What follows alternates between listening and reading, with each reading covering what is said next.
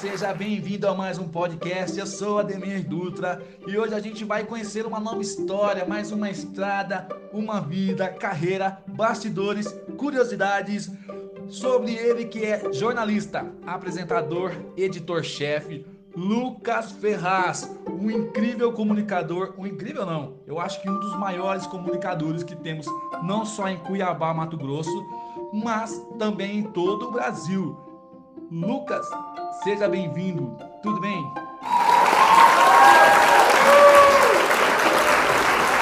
Oi, Dutra, tudo bom? E aí, o pessoal de casa, que é o Ferraz, ou como chamam aqui no Mato Grosso, o Tigrão.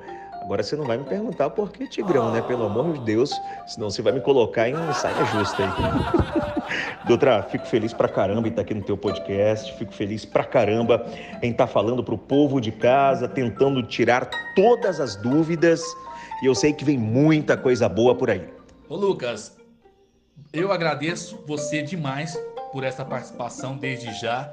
E agora conta aqui pra gente, trabalhar com comunicação, cara, partiu de você através de um talento, de dom ou foi incentivo de alguém? Você tem uma referência? Como que aconteceu tudo isso? Cara, a história é engraçada porque no rádio eu comecei na infância, né? Comecei em rádio comunitária, comecei naquelas rádios de bairro, fiz aquela chamada rádio publicidade, rádio de poste, fiz carro-som, Uh, eu tinha como referência no rádio sempre o pessoal da Jovem Pan, né? Adorava ouvir o Pânico, adorava ouvir o Emílio, adorava ouvir o Whindersson Clay, um radialista muito conhecido que passou por grandes rádios. E na televisão, cara, eu sempre gostei muito. A primeira figura é do Silvio Santos, né? Eu acredito que como é, muitos comunicadores, ele foi uma fonte de inspiração e ainda é amava o Gil Gomes, assistia, imitava o Gil Gomes com aquela voz no, no, no Aqui Agora. E apaixonado também pelo Marcelo Rezende, desde a época passagem dele pelo Linha Direta. Então eu fui pegando algumas referências e trazendo isso para minha vida, né? Trazendo isso para minha vida até construir quem eu sou hoje. É, porque não é mole não, gente. Estamos falando com alguém que tem mais de 20 anos de experiência, de carreira e em sua estrada ele fez audiência em grandes emissoras. É muita gente assistindo e ele fez parte, claro, das emissoras como a Band e a Record TV. Ô Lucas, sobre esses bastidores aqui desse trecho da sua estrada. Conta um pouco sobre essas transições, como foi trabalhar com essas emissoras, sobre a bagagem. Conta pra gente. Dutra, confesso para você que a televisão começou de um jeito inesperado. Na verdade, eu comecei no rádio. A televisão surgiu há muito tempo atrás. Surgiu com o Merchan, né? fazendo propaganda, aparecendo em alguns programas locais. Depois me tornei apresentador da Band, na ocasião em Belém, na capital do estado do Pará, né, no grupo RBA, Rede Brasil Amazônia de Comunicação Band. Depois migrei para a Rede Record. Fiz um pouco de tudo, cara. Merchan, pauteiro, produtor, repórter até me tornar apresentador. E confesso que eu aprendo muito a cada dia. Fiz bons amigos e a transição, eu costumo dizer que sempre foi muito tranquila, sabe, Dutra? Porque eu sempre deixei portas abertas e sempre deixei bons amigos. Né? O aprendizado que eu tive ao longo desses anos aí de carreira, esse aprendizado me ajudou muito e me ajuda todo dia, viu? E eu aprendo muita, muita coisa nova todo dia, cara. Pode ter certeza. Eu acredito que o, o profissional ele precisa estar tá sempre de, de coração aberto, né, cara, para aprender, principalmente no que diz respeito ao que vem para o bem. E hoje ele é do time da TV Cidade Verde. A nova casa onde ele reporta notícias de segunda a sexta-feira com muita seriedade. Eu digo isso porque eu assisto daqui mesmo de São Paulo. Ele deve ter alguma história para contar, não tem não, Lucas? Fala para nós sobre essa nova fase, essa nova casa, essa nova família em qual você trabalha e também é uma audiência incrível. Ah, meu amigo, foi um desafio, hein?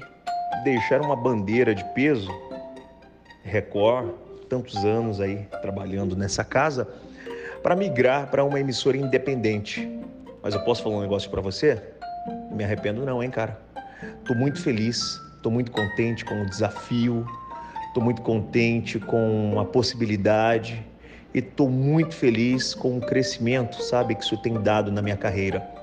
Para você ter ideia, hoje hoje eu estou ao vivo além de Cuiabá, que é a capital aqui de Mato Grosso, para mais 130 cidades no interior do estado. O nosso programa também é transmitido na íntegra em Porto Velho, Rondônia e algumas cidades aí na chamada antena parabólica, né, no satélite. Mas eu acredito nas possibilidades. Eu acredito que Deus não faz nada de forma errada, né? E tudo acontece quando tem que acontecer. Mas nesse momento eu estou feliz pra caramba nessa casa aqui. Entre uma notícia e outra, tem sempre aquela que revolta. Você pode comentar uma que ficou memorável aí na sua carreira? Então, eu costumo dizer que eu vou do inferno ao céu durante duas horas e vinte de programa, sabe, Dutra? Por quê? Porque você dá um caso policial, você fala de uma tragédia, mas ao mesmo tempo você fala de uma família que está passando necessidade, precisando ali de alimento. Então, eu sou muita emoção, né, cara? Eu choro, mas quando eu tô zangado, quando eu tô bravo no ar, realmente eu tô. Eu não mando recado e transpareço muito isso no ar, né? Quem eu realmente sou. Mas eu acho que cada caso é um caso, mas aqueles que envolvem ou pessoas em situação de vulnerabilidade ou crianças, aí é um, é um turbilhão de emoções. E claro, Lucas Ferraz também é emoção, né? Porque tem notícia que a gente fica meio que extasiado, né? Emocionado. Qual notícia te deixou mais pensativo e emocionado, uh, até mesmo no ar?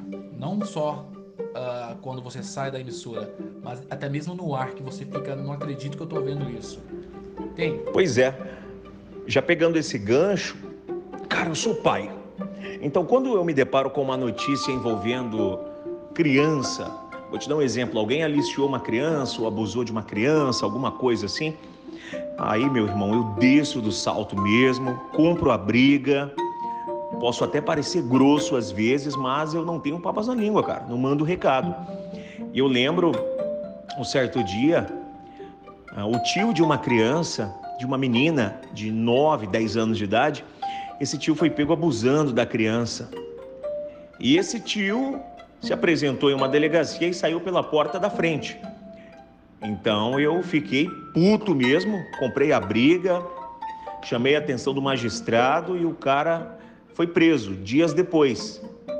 Né? Então eu vi com bons olhos, porque a nossa provocação no ar é, resultou na prisão do vagabundo.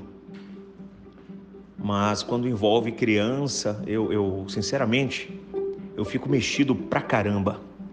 A você que acompanha o Lucas Ferraz, muito obrigado por estar aqui ouvindo sobre sua carreira, sobre suas histórias, bastidores. E a você que ainda não conhece, vai passar a acompanhá-lo, tenho certeza, e você vai ver muita coisa lá. Desde a seriedade à irreverência. o Lucas, Vamos falar de Lucas Ferraz e público. Como que é a interação do, do comunicador com o público? Porque eu acredito que uh, hoje em dia na internet, no direct, no message, o público quer estar mais próximo do seu ídolo, nem que for dessa forma. E nestas mensagens, o que mais rola assim?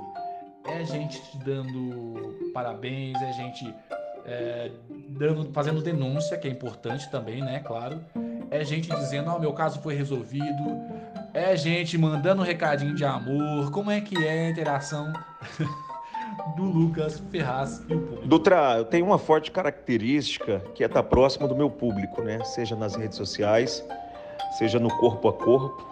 Por isso que eu tenho um quadro chamado Vai Dar Tudo Certo, ao qual eu saio do estúdio e vou direto para as comunidades. Levar alimentos, medicamentos, tentar dar uma assistência, melhorar a vida das pessoas de alguma forma acredito que não tem sentido você estar tá à frente de um programa sem conhecer seu público, né? sem estar na rua. Não tem sentido você apresentar um programa, ser um formador de opinião e não conhecer a opinião real das ruas, das pessoas. Mas eu recebo um bocado de mensagem, viu, cara? Críticas também, e eu vejo com bons olhos, eu acredito que críticas construtivas sempre serão bem-vindas. Eu acredito muito nisso. Tô falando ser do Lucas Ferraz não é pra qualquer um não, viu? Tem que comer muito arroz com feijão. Agora falando sério, Lucas, você já foi tolhido, impedido por evitar dar opiniões para ter que agradar gregos e troianos? Ou você já é papo reto, é dedo na cara, olho no olho? Como que é? Você já foi ou não? Dutra, eu sou papo reto. É, o que eu tenho para falar eu falo, eu não mando recado. Posso até ser mal interpretado às vezes. Só que também não ligo muito para isso não. Costumo dizer que que o que é certo é certo, né? O, o bem vai sempre vencer o mal.